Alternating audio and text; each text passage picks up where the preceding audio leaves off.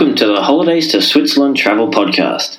Your host is the founder of holidays to Switzerland.com and the Switzerland Travel Planning Facebook group, Carolyn Schonefinger. On this podcast, Carolyn will be joined by a variety of guests who share their knowledge and love of the country to help you plan your dream trip to Switzerland. This is episode 16 of the Holidays to Switzerland Travel Podcast. I'm really excited about today's episode as I'm going to be chatting about the beautiful Swiss villages. Whilst I love the largest cities in Switzerland too, I always find myself heading to the smaller villages as I love the slower pace and the charm and the authenticity that they offer. Today I'm joined by Kevin Quattropani, President of the Most Beautiful Villages in Switzerland Association. Kevin is going to tell us more about the association and some of the charming member villages. Welcome, Kevin. Thanks for joining me today. Hi, hi, Caroline. Thank you for having me. It's a great pleasure. Now, I've known about the Most Beautiful Villages in France Association for a number of years, and I've been fortunate to visit a dozen or so of the member villages. But it was only fairly recently that I learnt that there was a Swiss association as well. What can you tell us about the Most Beautiful Villages in Switzerland Association and, and how did it get started? Yes, as you correctly said, the French Association is very well known because it was founded back in 1982, so 39 years ago. Over the years, several similar associations were created in Italy, Spain, Belgium, Germany, Russia, Lebanon, Canada, and Japan we were born only in 2015, so six years ago. Mm-hmm. And in 2017, we joined the Federation of the Most Beautiful Villages in the World, that now includes the associations of nine countries. So that's why we're fairly new on the market, let's say, compared with the Italians or the French, which were the, the first to start this type of association.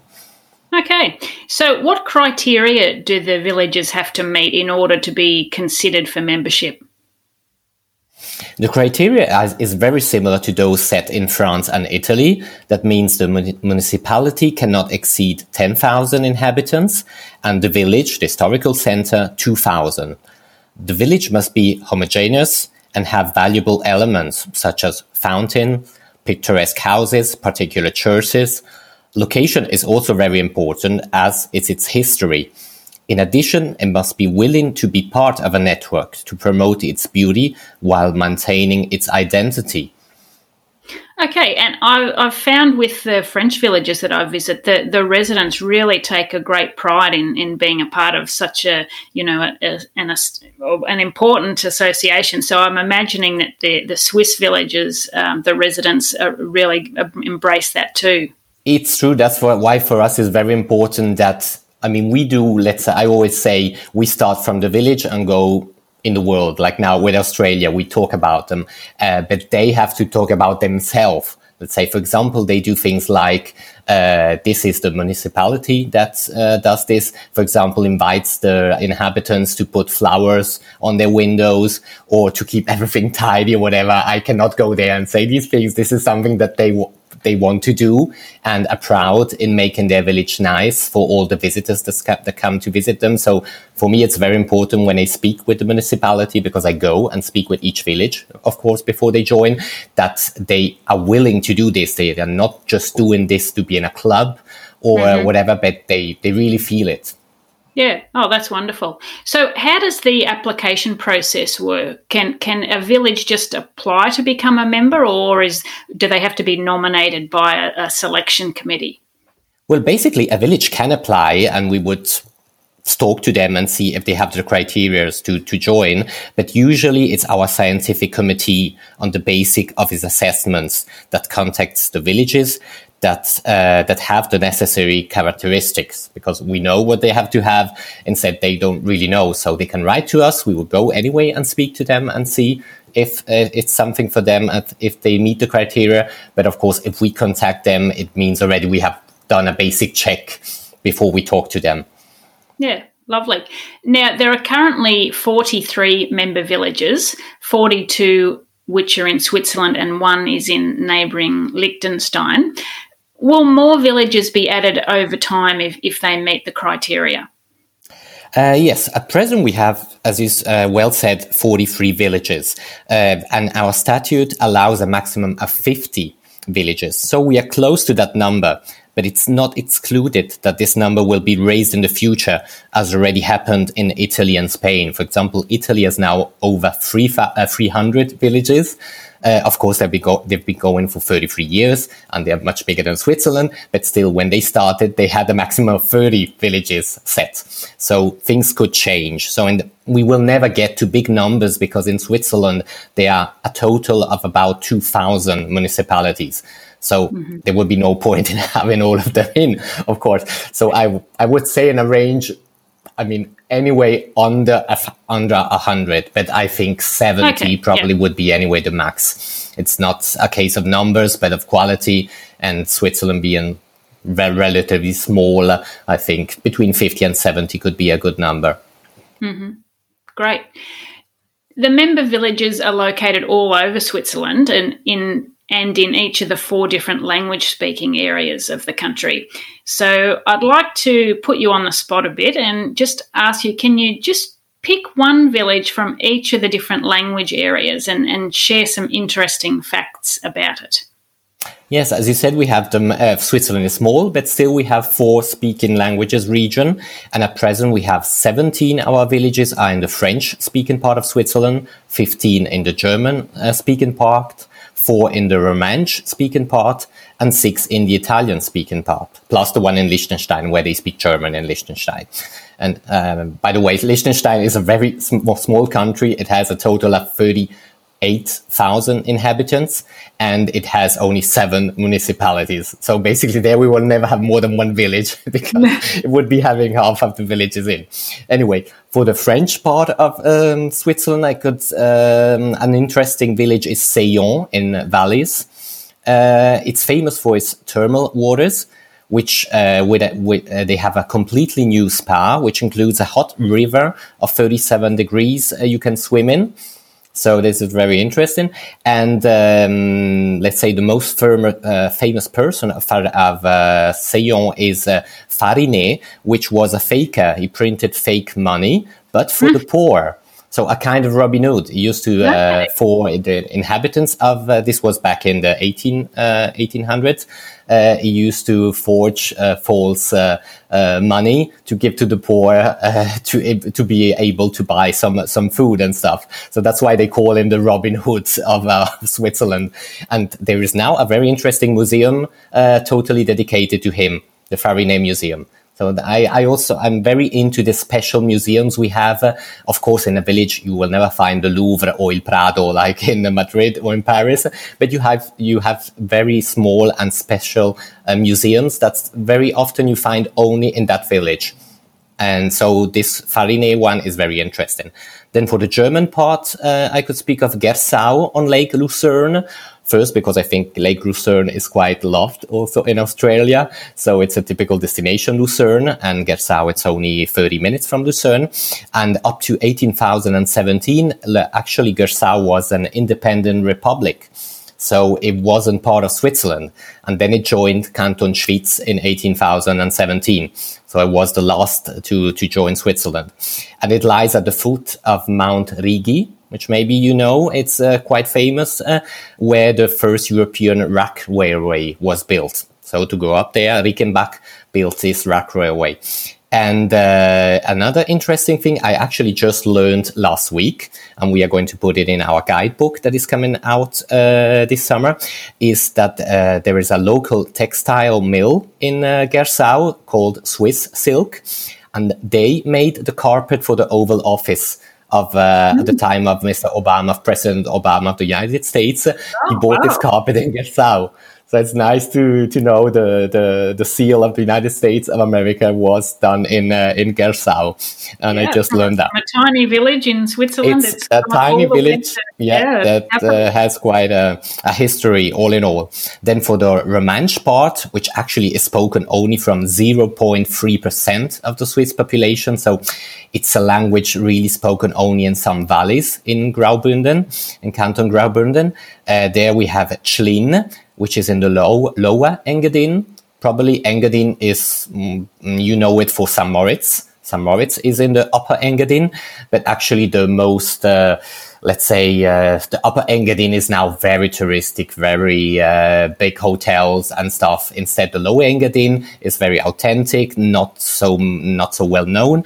But this place, Tschlin, it's actually at the border with other two countries. So if you open, I always say, if you open your window in the morning in Tschlin, you can see three countries. You can see Switzerland, you can see Austria, and you can see Italy. So this makes it quite uh, um, extraordinary. Plus, uh, they do the Tschlin beer, a beer in Tschlin, which is one of the best in Switzerland.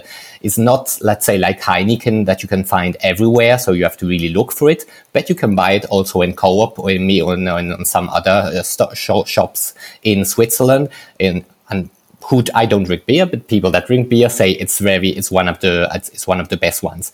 And actually, they also uh, it's called uh, is called the Engadin bread basket because they really have all the cultivation there and they do the uh, the beer on the spot. For the Italian part of Switzerland, which is the part I come from, because I come from Lugano in Ticino, uh, I would say Bosco Gurin it's uh, the highest village we have in our canton at 1,500 meters, uh, but it's less than one hour from Ascona, uh, which is on Lake Maggiore. So in Ascona, you find palm trees and it's very Mediterranean. And in less than one hour, you get to Bosco Gurin when you find pine trees and uh, quite cold. I was there last week. It was minus 18 degrees. So it's wow. extraordinary, this difference in just less than one hour, how you pass from Lake Maggiore and the palm trees to the pine trees of Bosco Gurin. And this village was founded by the ancient uh, Walser people which are very, mm, let's say, uh, people here look up to this Walser population uh, because they were very, a bit like the Vikings, like a sort of Vikings for us in Switzerland. So these are the four villages for the four region. Basically, all of our villages has have interesting stories and stuff, but I just picked one for each uh, region. Yeah. No, that's great. So I think, as you just said, one of the great things about all the member villages is that whilst obviously they're all beautiful, they're all quite different as well. There are, are villages with fortified walls, um, mountaintop villages, some that sit beside a river. W- what are some of the other differences that, that make each of the villages unique? Yes, this is something the whole world recognizes. Such a diversity in a nation as small as ours. Uh, basically, you can cross Switzerland from north to south in three hours and from west to east in five hours. So Australia is something else. But uh, with the change of, la- of the language region, with, which can often take place just in a few kilometers, the language, the religion, architecture, food, climate, basically everything or almost everything can change. Uh, for example, on the lake of Bienne, Biel, we have three member villages, La Neuveville, Le Landeron, and Erlach. Two are in the same canton, the canton of Bern, but speak two different languages. The third one, uh, Le Landeron, is in another canton, Neuchâtel, and has another religion. These villages really border each other, so they are only a few kilometers apart, but they are so different.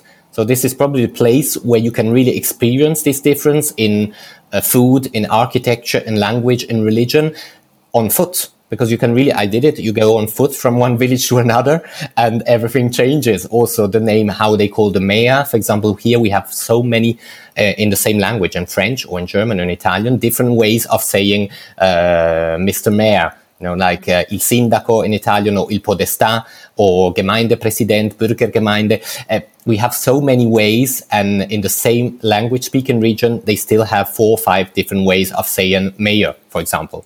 So it's really very full of diversity. Yeah. So it's incredible. Within within a you know a few minutes, you can be hearing all these different ways to say the same thing and experiencing different cuisine, different cultures, Exactly. Different language, yeah. Amazing. Exactly. Yeah. Now, one thing I did mean to ask you before when we talked about uh, how villages go about applying for membership is is there a, a, process where they I don't know not not get retested every year, but do they need to um, obviously you know is there some some process to make sure that they're keeping up with with all the the criteria? Good, uh, good question. Let's say we are less strict than in Italy or in France, for example, where if a village just decides, I don't know, to move a lamp post, they have to ask the, the permission to the association. We are not like that. But of course, we, uh, if there's something that they change we don't like, we write to them and for example, so a, a, new parking somewhere we find it's not good for cars or whatever, we write to them and say, look, for us, this is not good. If you go on with this, you could lose your membership so we really look at what happens uh, there. And I don't know in um, in Australia, but for example in Switzerland, in the past ten years, there's been a lot of um, of uh, municip- municipalities that uh, spring together and found a very big municipality. So that's a problem because, uh, of course, the village remains the village, but if the village is part of other 20, 30 villages, and then the center of power is very apart from this village, it loses a bit of uh, the contact. So uh, we really urge them not, let's say, to uh, to enter in such a big uh, fusion of uh, villages. Or actually, we just had one that went off under a big city, Neuchâtel, which for us is a big city, uh, 40,000 inhabitants. Valangin in the French part is now actually part of the municipality of um, of Neuchâtel. But as they are very far apart in the sense they are in the middle of nowhere, you, you don't see the city from uh, at all. Uh, uh, we change the criteria to say when they join, they have to be one village with a maximum 2,000 inhabitants in the center, etc. But if something happens over the way and they go under a bigger city, they can maintain their status if they do certain things. So we, we had to change that because in Switzerland we are going in that direction. And maybe in 10 years time, there won't be any village in the sense of a village uh, equals a municipality. The village will be the village, but maybe more Ascona, for example, where you went, could mm-hmm. be on the Locarno.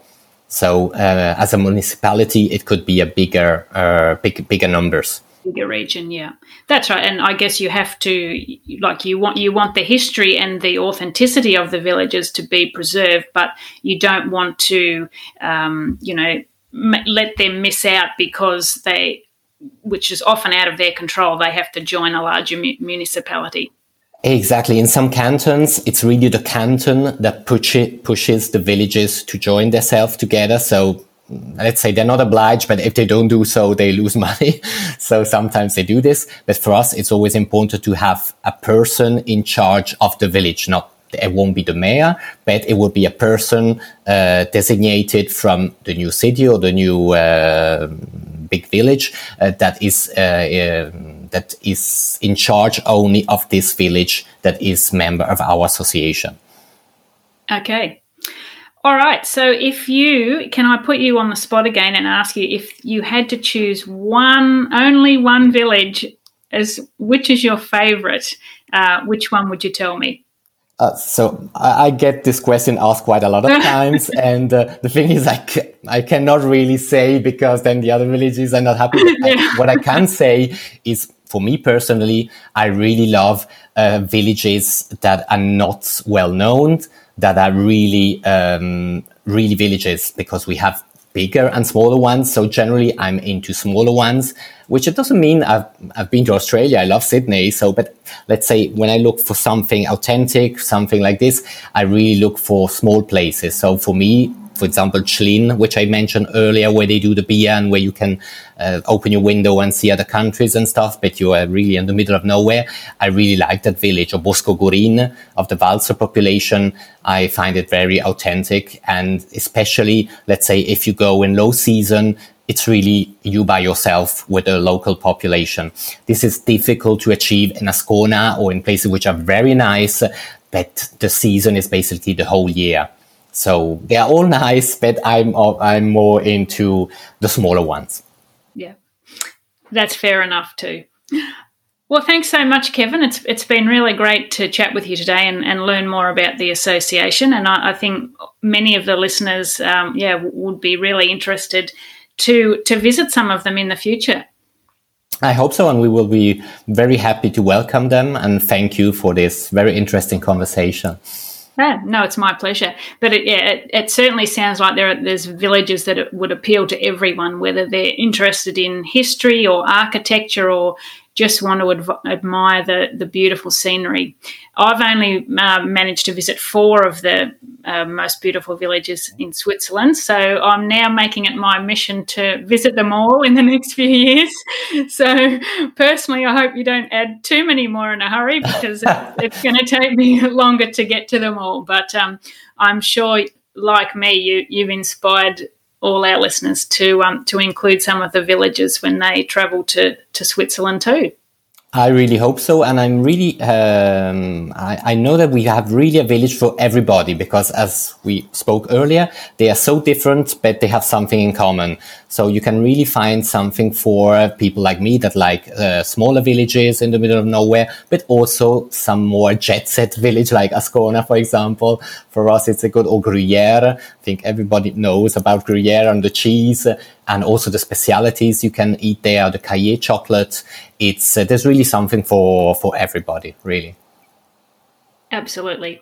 Now, I'll link to your website and also um, to your social media pages because I have been following uh, your Instagram page, and yeah, it's just amazing. The, the photos on there are incredible. So, as I said, I'll put those links in the show notes for um, this episode and also a link to the article that I wrote recently about the villages, where, as you know, I covered uh, 15 of, oh, yeah. the villages, one, nice one, from, one, from, each of the, um, the cantons.